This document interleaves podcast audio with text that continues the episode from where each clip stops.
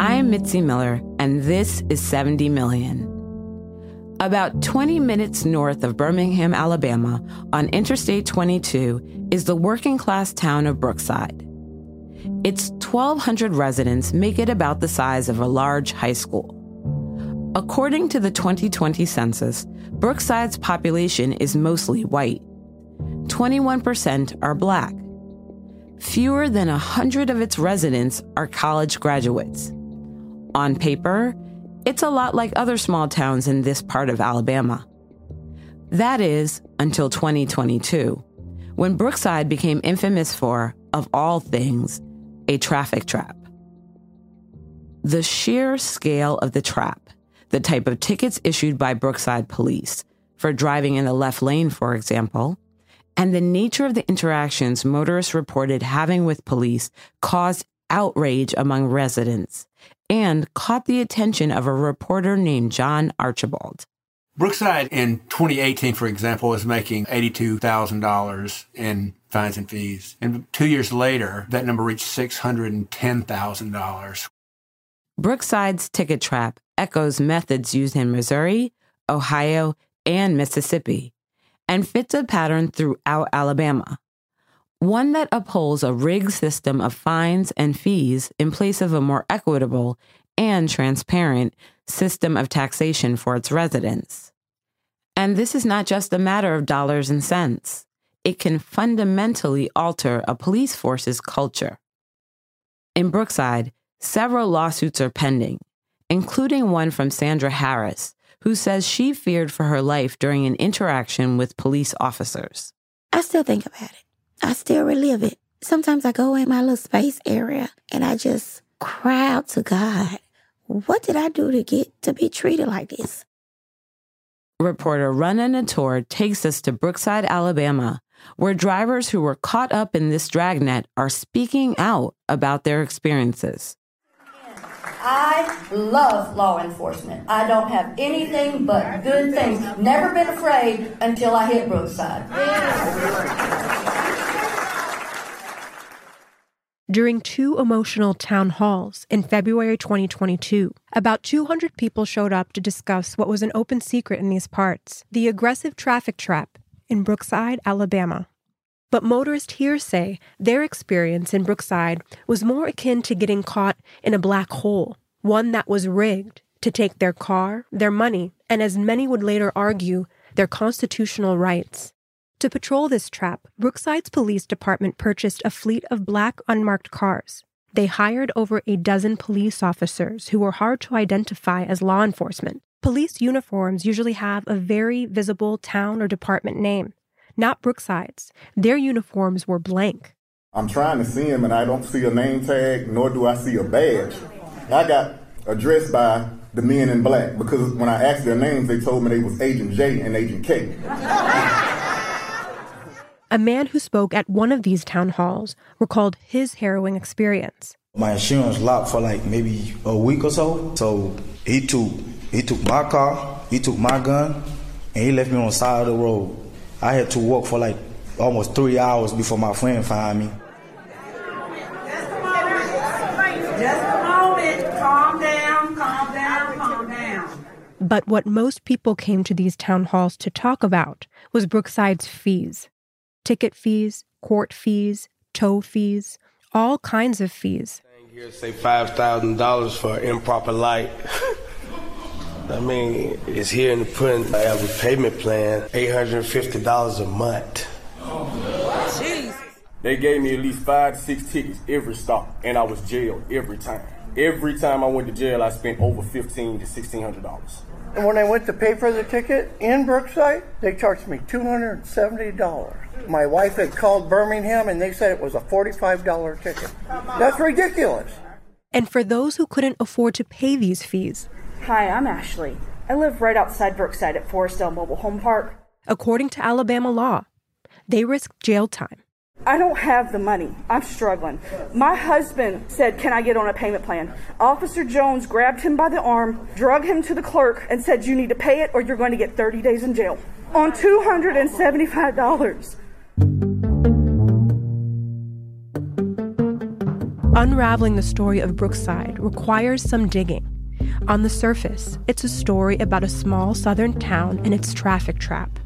But underneath that story are a series of surprising discoveries about a state with a long history of fining residents for minor crimes, and the people who say they nearly lost their lives and their livelihoods after encounters with Brookside police. People who are fighting back. Anyway, I'd like to see the city of Brookside government involved. The Judge Wooten, Mayor, Mayor Mike Brown. Yeah, they all need to go. State Representative Juandalynn Givan convened the town halls after an article appeared on the website AL.com, written by John Archibald, a Pulitzer Prize winning journalist. As a reporter, there's this feeling you get sometimes when you're looking for something and all of a sudden you see this one thing that makes the hair on the back of your neck stand up and you say, wow, I've got something here. Archibald uncovered internal financial records that revealed how this small town dragnet worked.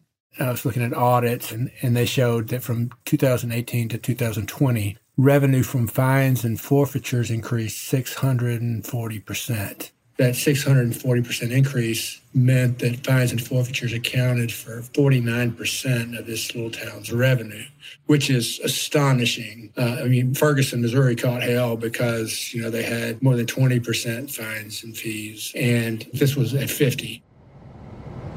In a quarter mile, merge onto I 22. Before the scandal, this town was known more for what ran through it than what happened in it. Keep left at the fork. Follow signs for Brookside. Brookside is among a cluster of small towns most motorists only pass through while driving on Interstate 22, a highway built a decade ago to connect Birmingham, Alabama, and Memphis, Tennessee. Any business people have in Brookside almost certainly centers around one large plaza on a tree lined country road. It's where you can find the Dollar General, Brookside's only retail shop. All right, darling. 8811. And it is the home of Brookside's Town Hall, a colonial style brick building that houses the mayor's office, the town jail, the police department, and Brookside's municipal court. This building would become the epicenter of the town's traffic trap controversy. So, how did this small Alabama town end up making national headlines for traffic stops? In Alabama, using traffic fines to generate government income has a storied history. In Brookside, things seem to change with the arrival of its new police chief, Mike Jones. In 2018, Brookside was a one man police department. The council and mayor decided they wanted to have a so called professional police department, so they hired Mike Jones, who essentially promised them he could build a department. But what they got was a professional money raising department. Brookside itself only has six miles of roads and no traffic lights. So, to raise this money, Jones set his sights on Interstate 22, more specifically, the one and a half mile tree lined patch of it that ran through Brookside he realized that he could bring in a lot of money by stopping people on the very small stretch of interstate that goes through Brookside and just started bringing in thousands and thousands of dollars and using that money to hire more police who then stopped people on non crimes like driving in the left lane, which is legal. You're allowed to drive in the left lane, but they would pull people over and kind of shake them down, basically. That's Leah Nelson, Research Director for the Alabama Appleseed Center for Law and Justice. The number of arrests in Brookside would soon skyrocket. In 2020, Brookside police made more misdemeanor arrests than the town had residents, averaging more than four arrests for every household. A lot of the arrests came in for things like rolling a stop sign, then you were likely searched. And if you were searched, that means they brought their drug sniffing dogs, including one named Cash, to search your car. And they would often find reason to arrest you on multiple charges. Besides the revenue Brookside generated from traffic citations and the fees connected to arrests, the city also collected fines by towing cars, now, in most places, towing a car during a traffic stop is reserved for specific circumstances, mainly impaired drivers or those with a suspended driver's license. But motorists in Brookside say their cars were towed for minor infractions or reasons that seemed made up. In a two year span, the number of cars Brookside police towed went from 50 to over 750. Motorists who had their vehicles towed say getting their car back was unusually difficult. A $175 fee to the Brookside court just to find out where their car was. Then a 20 minute drive to pay another $175 to Jets Towing, a towing and impound company Brookside used exclusively. The fees and daily impound charges left many residents in debt and carless. And according to several pending lawsuits, some drivers were missing valuable items or worse.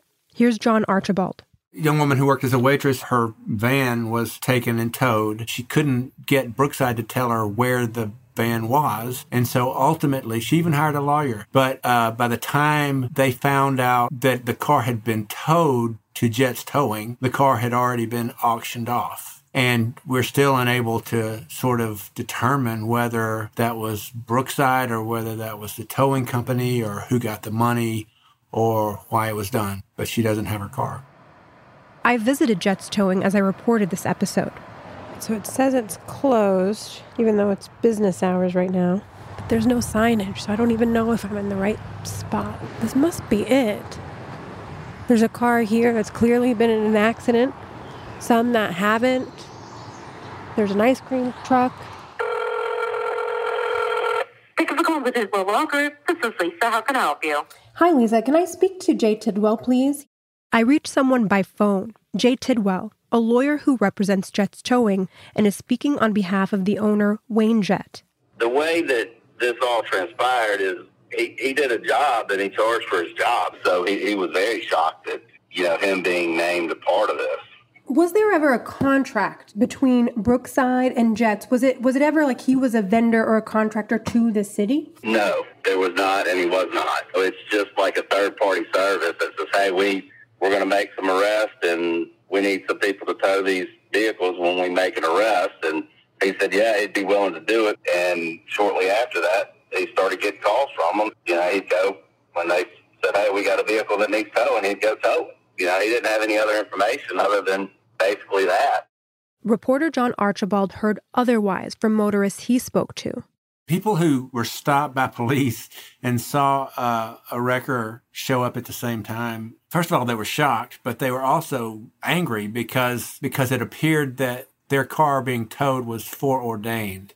And when Archibald sat down with the mayor of Brookside, Mike Bryan, and police chief Mike Jones to present his findings, he says they had a surprising reaction pride.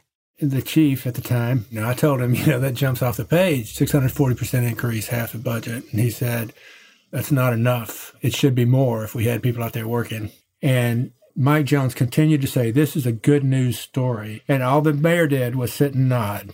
He sat and nodded. In 2019, the plot thickened when Brookside saw its first lawsuit from a motorist that included allegations of racism and police misconduct. In your times of despair, he shall hide you. The move would also embroil a Baptist pastor and his congregation in a very public showdown. If you have the word of God within you, if you have the spirit of God well, within you, you shall not be moved, no matter what's bothering This is our humble abode. This is where we have our services on Sundays. Vincent L. Witt is a pastor in the town of Lipscomb, a 30 minute drive south from Brookside.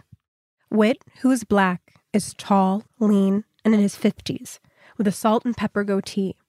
He greeted me wearing an Army baseball cap, a nod to his time in the Army where he served in the Gulf War. Witt's experience with Brookside's criminal justice system began in 2019 when Witt said he was the target of a retaliation campaign after he complained on social media about an encounter with Brookside police. Witt and his wife were driving down I 22 in his Cadillac, which was so new it still had a paper license plate.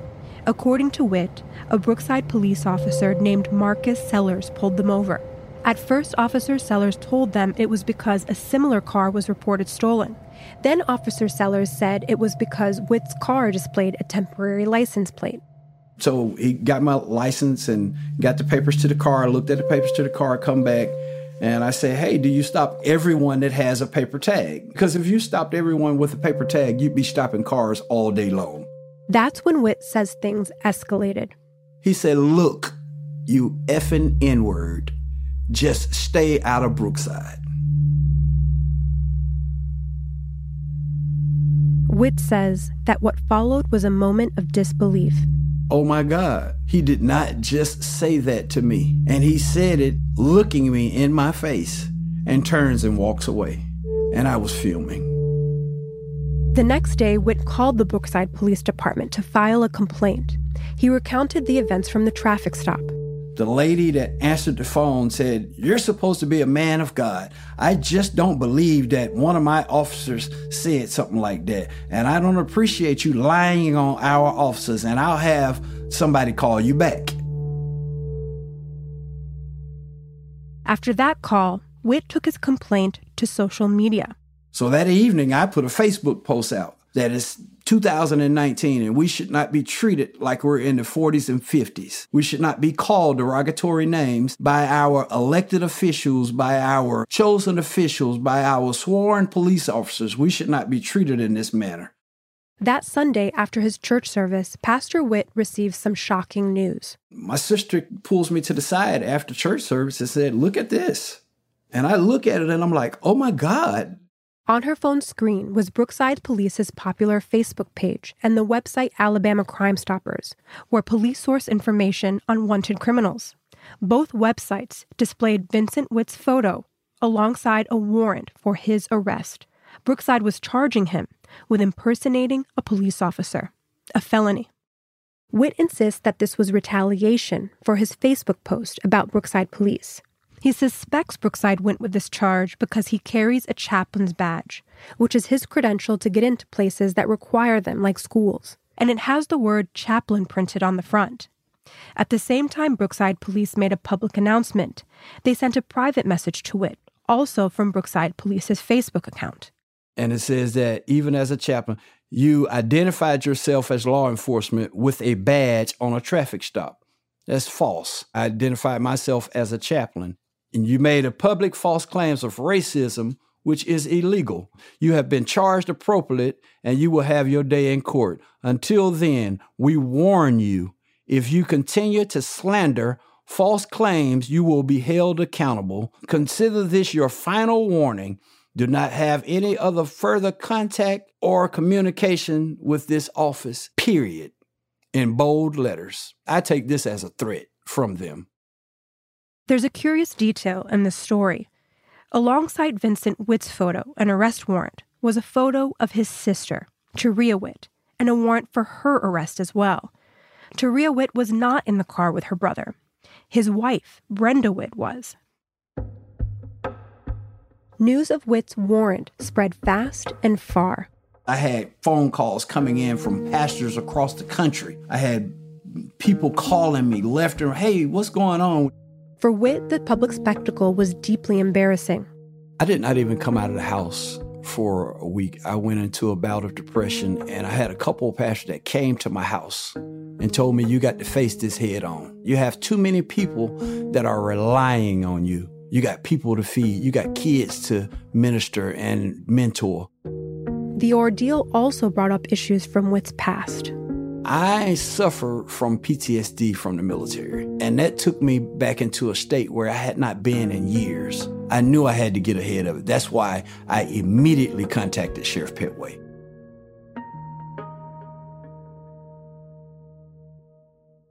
Mark Pettway's election victory in 2018 holds a deep historical significance in Jefferson County.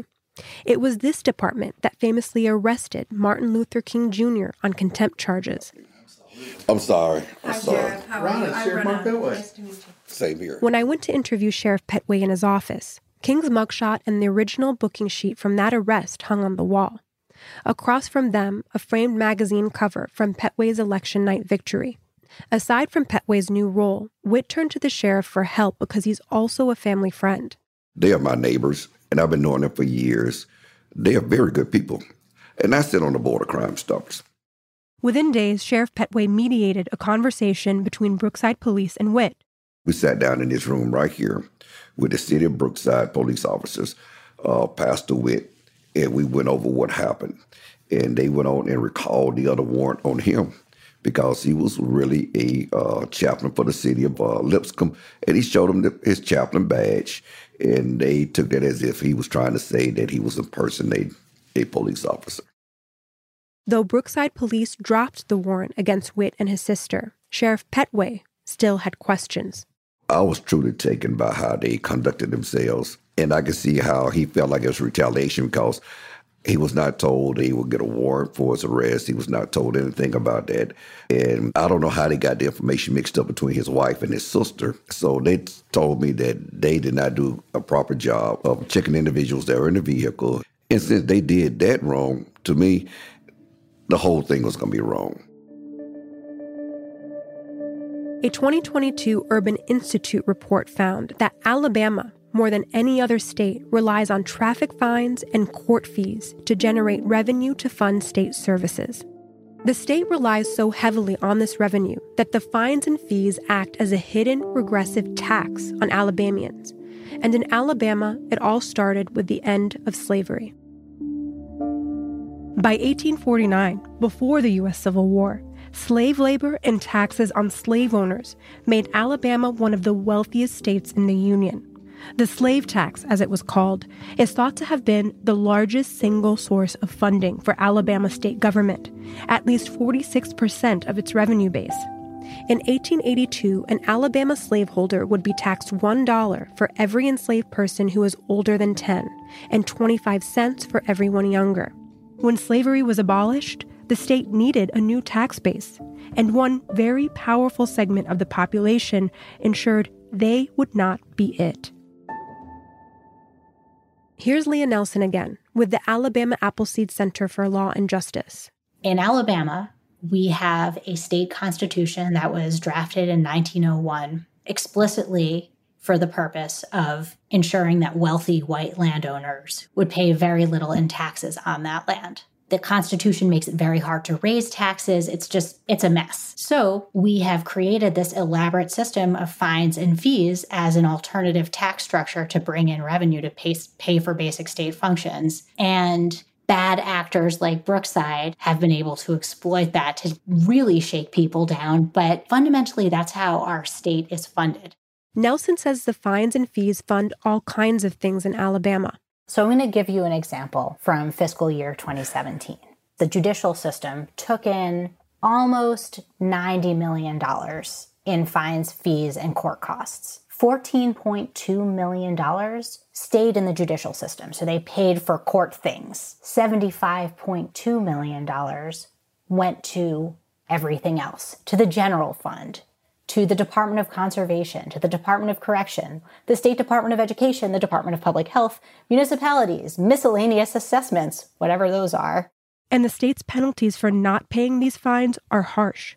In 2018, Nelson conducted a survey of nearly 1,000 people to see how traffic fines played out in people's everyday lives. 50% of the people that I surveyed had been jailed for non payment of court debt. So they were making desperate choices because something even worse lay ahead. About 83% of the people that I surveyed had given up some kind of basic need, so they didn't pay their utility bill or their car note, or for, they didn't pay for medicine so that they could service their debt to the state. These measures are familiar to reform advocates and to people who have had run ins with rigged justice systems. But Nelson's survey revealed something more sinister. 38% of them admitted to me that they had committed another crime in order to get the money they needed to pay their fines and fees. And the reason they did this is because they faced the threat of incarceration.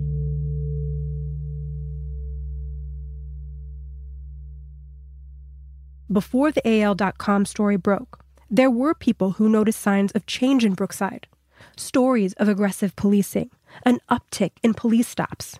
One of those residents is Sandra Harris. It was almost 100 cars in that parking lot. The scene at Brookside's monthly municipal court hearings was Harris's first indication that something was not right. And I'm thinking, hold up, it's too many people here. Why are these people here? When Harris pulled into municipal court to fight a ticket, an unusually long line greeted her. And I went and I started knocking on people's windows and asking them why were they here for court. I mean, you had people there for a small crack windshield. You had people there for the same reason I was there. Bill Dawson, a criminal and civil rights lawyer from Birmingham, grew suspicious when he got a call from a colleague in need of a favor. Said, I want you to represent my niece. She was pulled over in Brookside on something that isn't even a violation of the law and given a ticket. Ended up, they had charged 415 people with driving in the left lane on an interstate, which is not a crime. What was your reaction when you saw that? Well, that they needed to stop it. Alabama state law bars small municipalities like Brookside from issuing speeding tickets on the interstate. So the Brookside Police Department ticketed drivers for other types of infractions, minor violations, or things that arguably weren't violations at all. Adam Danneman, the head of the public defender's office in Jefferson County, noticed odd patterns in cases coming out of Brookside. I think the pattern that I tend to see the most was routine traffic stops turning into fishing expeditions to find something bigger than that. Danneman also noticed that police reports would often include phrases that allowed police officers to search people's cars without their permission. Sweaty hands. Sweaty hands have been the basis for more than a couple of Brookside searches. A lot of cars in, driving through Brookside smell like weed. That's important because in Alabama, marijuana is illegal. Even outside of Alabama, does remain a, a basis to perform a warrantless search of a car. So Danneman and his colleagues at the county public defender's office decided they would not make plea deals on Brookside cases. It is extremely rare to take an entire department and say, red flag the entire department, but we did on Brookside. Okay, I was trying to find my book. I put it somewhere safe. I wanted to. Let me see if it's in my room when I be right. Okay, take your time. Did I bring my purse in? I know I put it somewhere safe. I know to keep it over there. This is what I'm Sandra Harris, whose daughter lives in Brookside, was pulled over by Brookside police on I 22 on January 8, 2021. She was so convinced that she would be killed that night that when she did make it home, she immediately recorded her experience in a binder.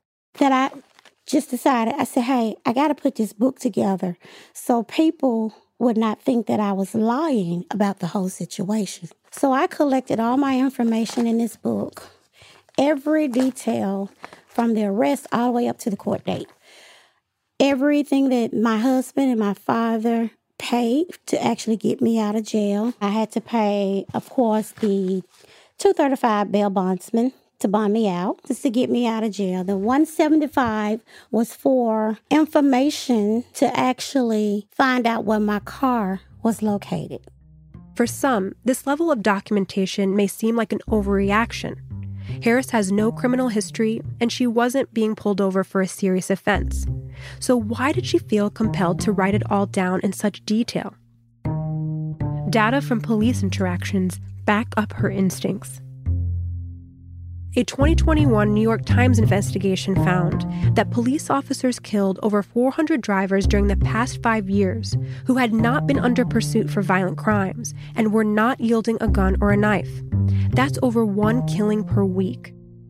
Of course, the names of black motorists who were killed after what started as a minor traffic stop have become synonymous with a national reckoning on race and policing. Sandra Bland, Walter Scott, Philando Castile. And there were hour long stretches when Harris, who was black, was convinced that her name would be added to this list. Harris's evening began uneventfully, on her way to Brookside to visit her daughter and two grandchildren, when an unmarked Brookside police car pulled her over.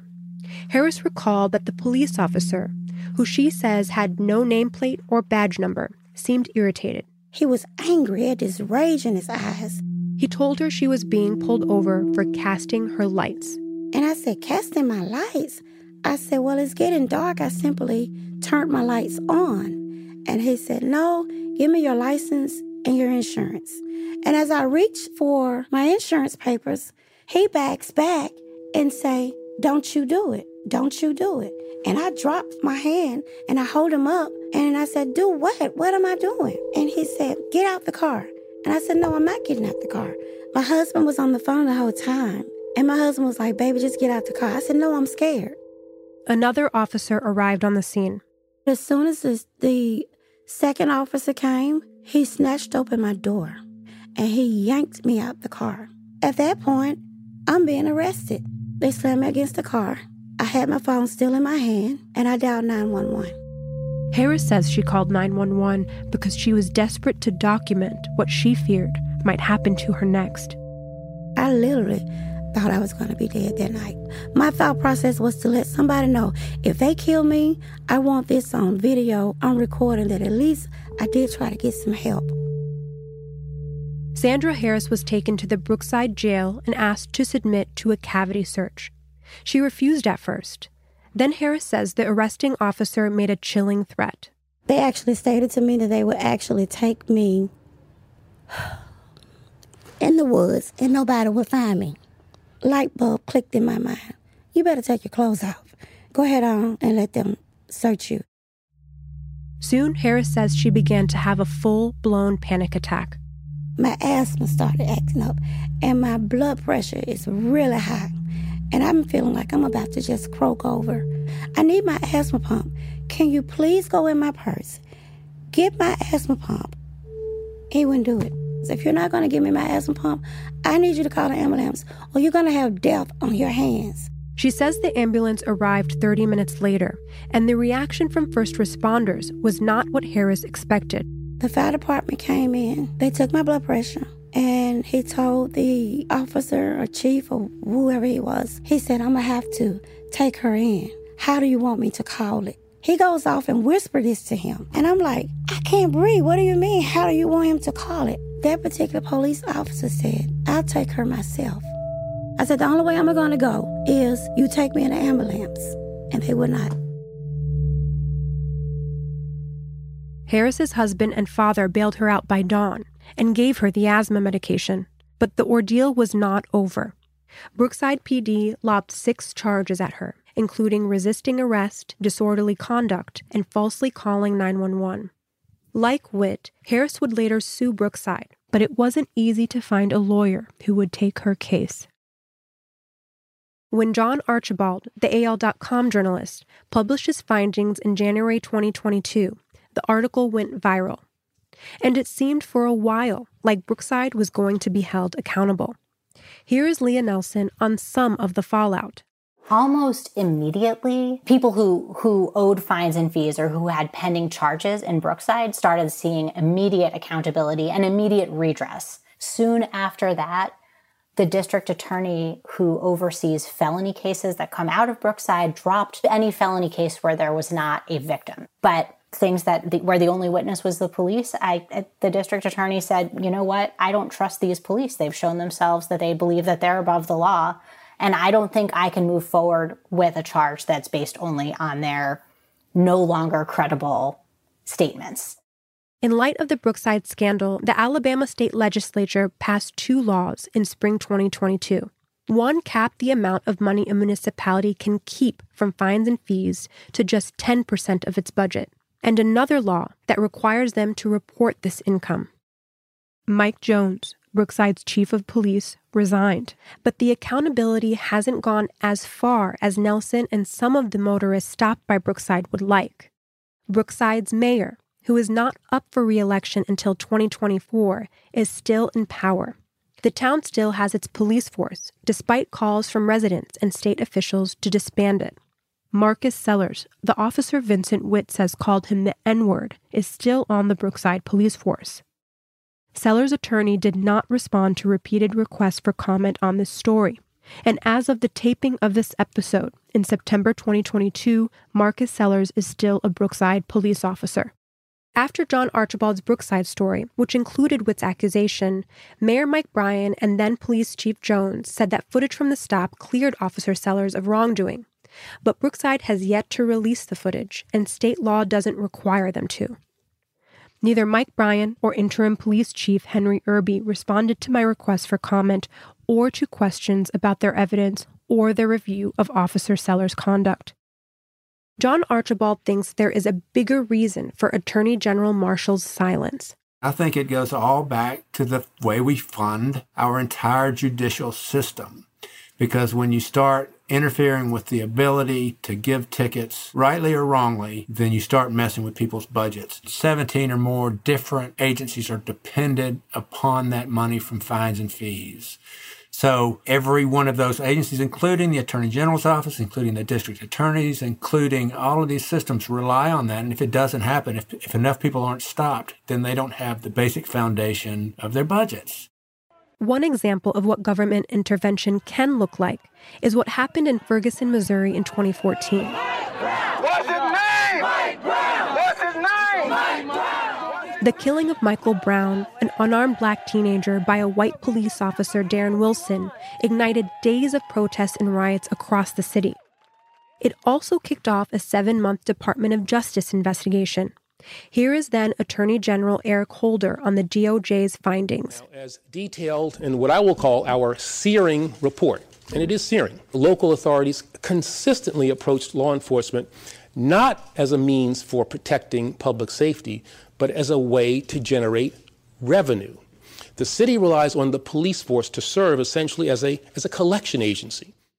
Joanna Weiss, co director of the Fines and Fees Justice Center, says it's important to note that this went beyond Ferguson's police force. The police department was what they were there to investigate. But when they actually dug into what was happening in Ferguson, they realized that the police department, the mayor's office, and the municipal court were really inextricably linked because they were using the justice system at the direction of the mayor's office in order to bolster the budgets of Ferguson. So, whenever there was a hole in the budget, the police department would get a call from the mayor's office saying you need to issue more tickets.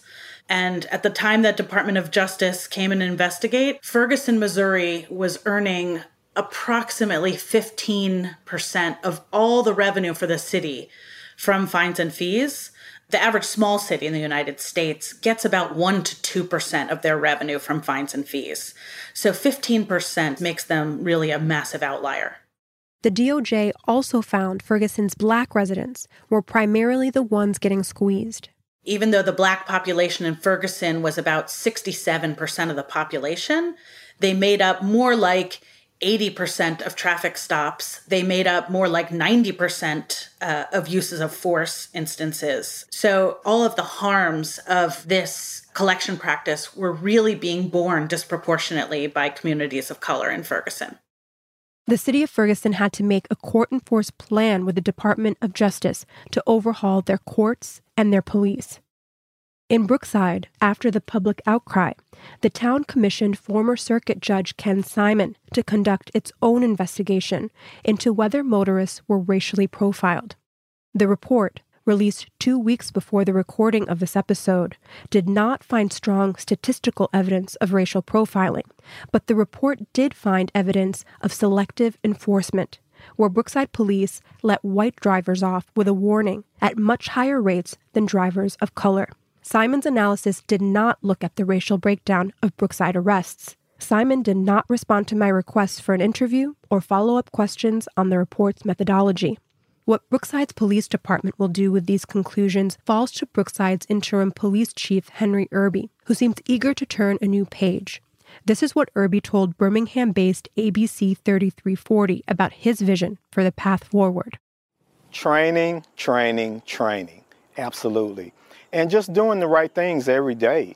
You know, rules and regulations are great, but if you're not enforcing the rules and regulations, if you're not following the rules and regulations, it's all for naught. This will make us be a better department, a more um, reactive department, and we just want to treat people right. In August 2022, the Department of Justice indicated it is watching what happens in Brookside closely. Here's Leah Nelson. The Institute for Justice has sort of taken the lead together with a local, really legendary civil rights attorney named Bill Dawson. So they're suing on behalf of two putative classes of plaintiffs who have suffered predation um, from the towing company and from the police. And the United States Department of Justice filed a statement of interest in that case. I'm just going to read the first sentence of their statement of interest. Courts, prosecutors, and police should be driven by justice, not revenue. That's a pretty bold statement about what they think is going on in Brookside, what I think is going on in Brookside. I think it matters that the United States Department of Justice has made this case something that they're taking time to step in on. Here's Joanna Weiss. I think the tragedy of Brookside, Alabama is that eight years after all we learned from Ferguson, the same thing was happening in Brookside, Alabama, and is happening in many places around the country. It is again the case of a police department, a municipal court, and city hall conspiring together to use fines and fees to support the revenue of a city to the detriment of its population. For Sandra Harris and Vincent Witt, a long awaited moment of redemption came when the Brookside scandal made national news, but they're still living with the aftermath of their encounters with Brookside police. Here's Sandra Harris. I mean, I had to take anxiety pills behind this because I'm constantly thinking about it. You you won't know unless you've been through it. Really know the feeling of being stripped, searched, thinking that um, you're going to die. This is your last day. You won't know that feeling until you get in that situation. Although Witt was able to call upon a powerful family friend, the sheriff of Jefferson County, Mark Pettway, who got Brookside to take down their posts and pull their warrant, the accusation that Brookside police so publicly leveled against him caused irreparable harm. At several schools I was supposed to spoken at that took me off and stuck somebody else in there at the last minute. And no matter how much I pleaded and talked with people to explain it to them, they still turned their back on me. He says a job offer was rescinded. I lost, God, I lost a church where I would have been making about three to four times the amount that I make here. Once this came out, that destroyed me. That destroyed me. But perhaps the most dramatic change is how fundamentally the events changed his view of the criminal justice system, a system he now believes can be rigged against him at any time. I'm afraid if I get stopped that a police is going to plant something in my car. That's why I bought the new car. It has 18 cameras on it. I can record inside, outside. I record the speed and everything in it. Witt has spent over $4,000 customizing his SUV with these cameras and a remote recording system. Camera here. I have a camera here. There's one here on this side. Inside of here is a camera. Inside the glove compartment. Mm-hmm. Inside the glove compartment is a camera in here. In May, Witt received some deeply ironic news on Brookside's former police chief, Mike Jones, the man who charged him with impersonating a police officer. Jones is now in legal trouble himself. During a traffic stop in southern Alabama, Jones allegedly flashed his defunct Brookside police badge in an attempt to get out of a speeding ticket. Jones was arrested shortly after for impersonating a police officer.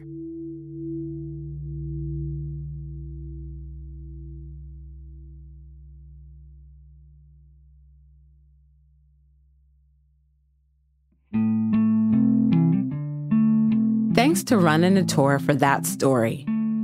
For more information, toolkits, and to download the interactive transcript for this episode, visit 70millionpod.com. 70 Million is an open source podcast because we believe we are all part of the solution. We encourage you to use our episodes and supporting materials in your classrooms, organizations, and anywhere they can make an impact.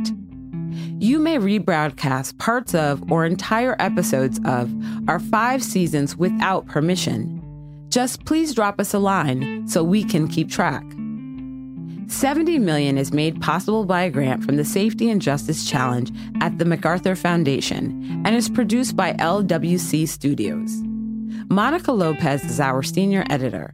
Paulina Velasco is our managing producer. Erica Wong mixed this episode. Catherine Nuhan fact checked the story, and Michelle Baker is our photo editor. Juleyka Lantigua is the creator and executive producer. I am Mitzi Miller. Thank you for listening.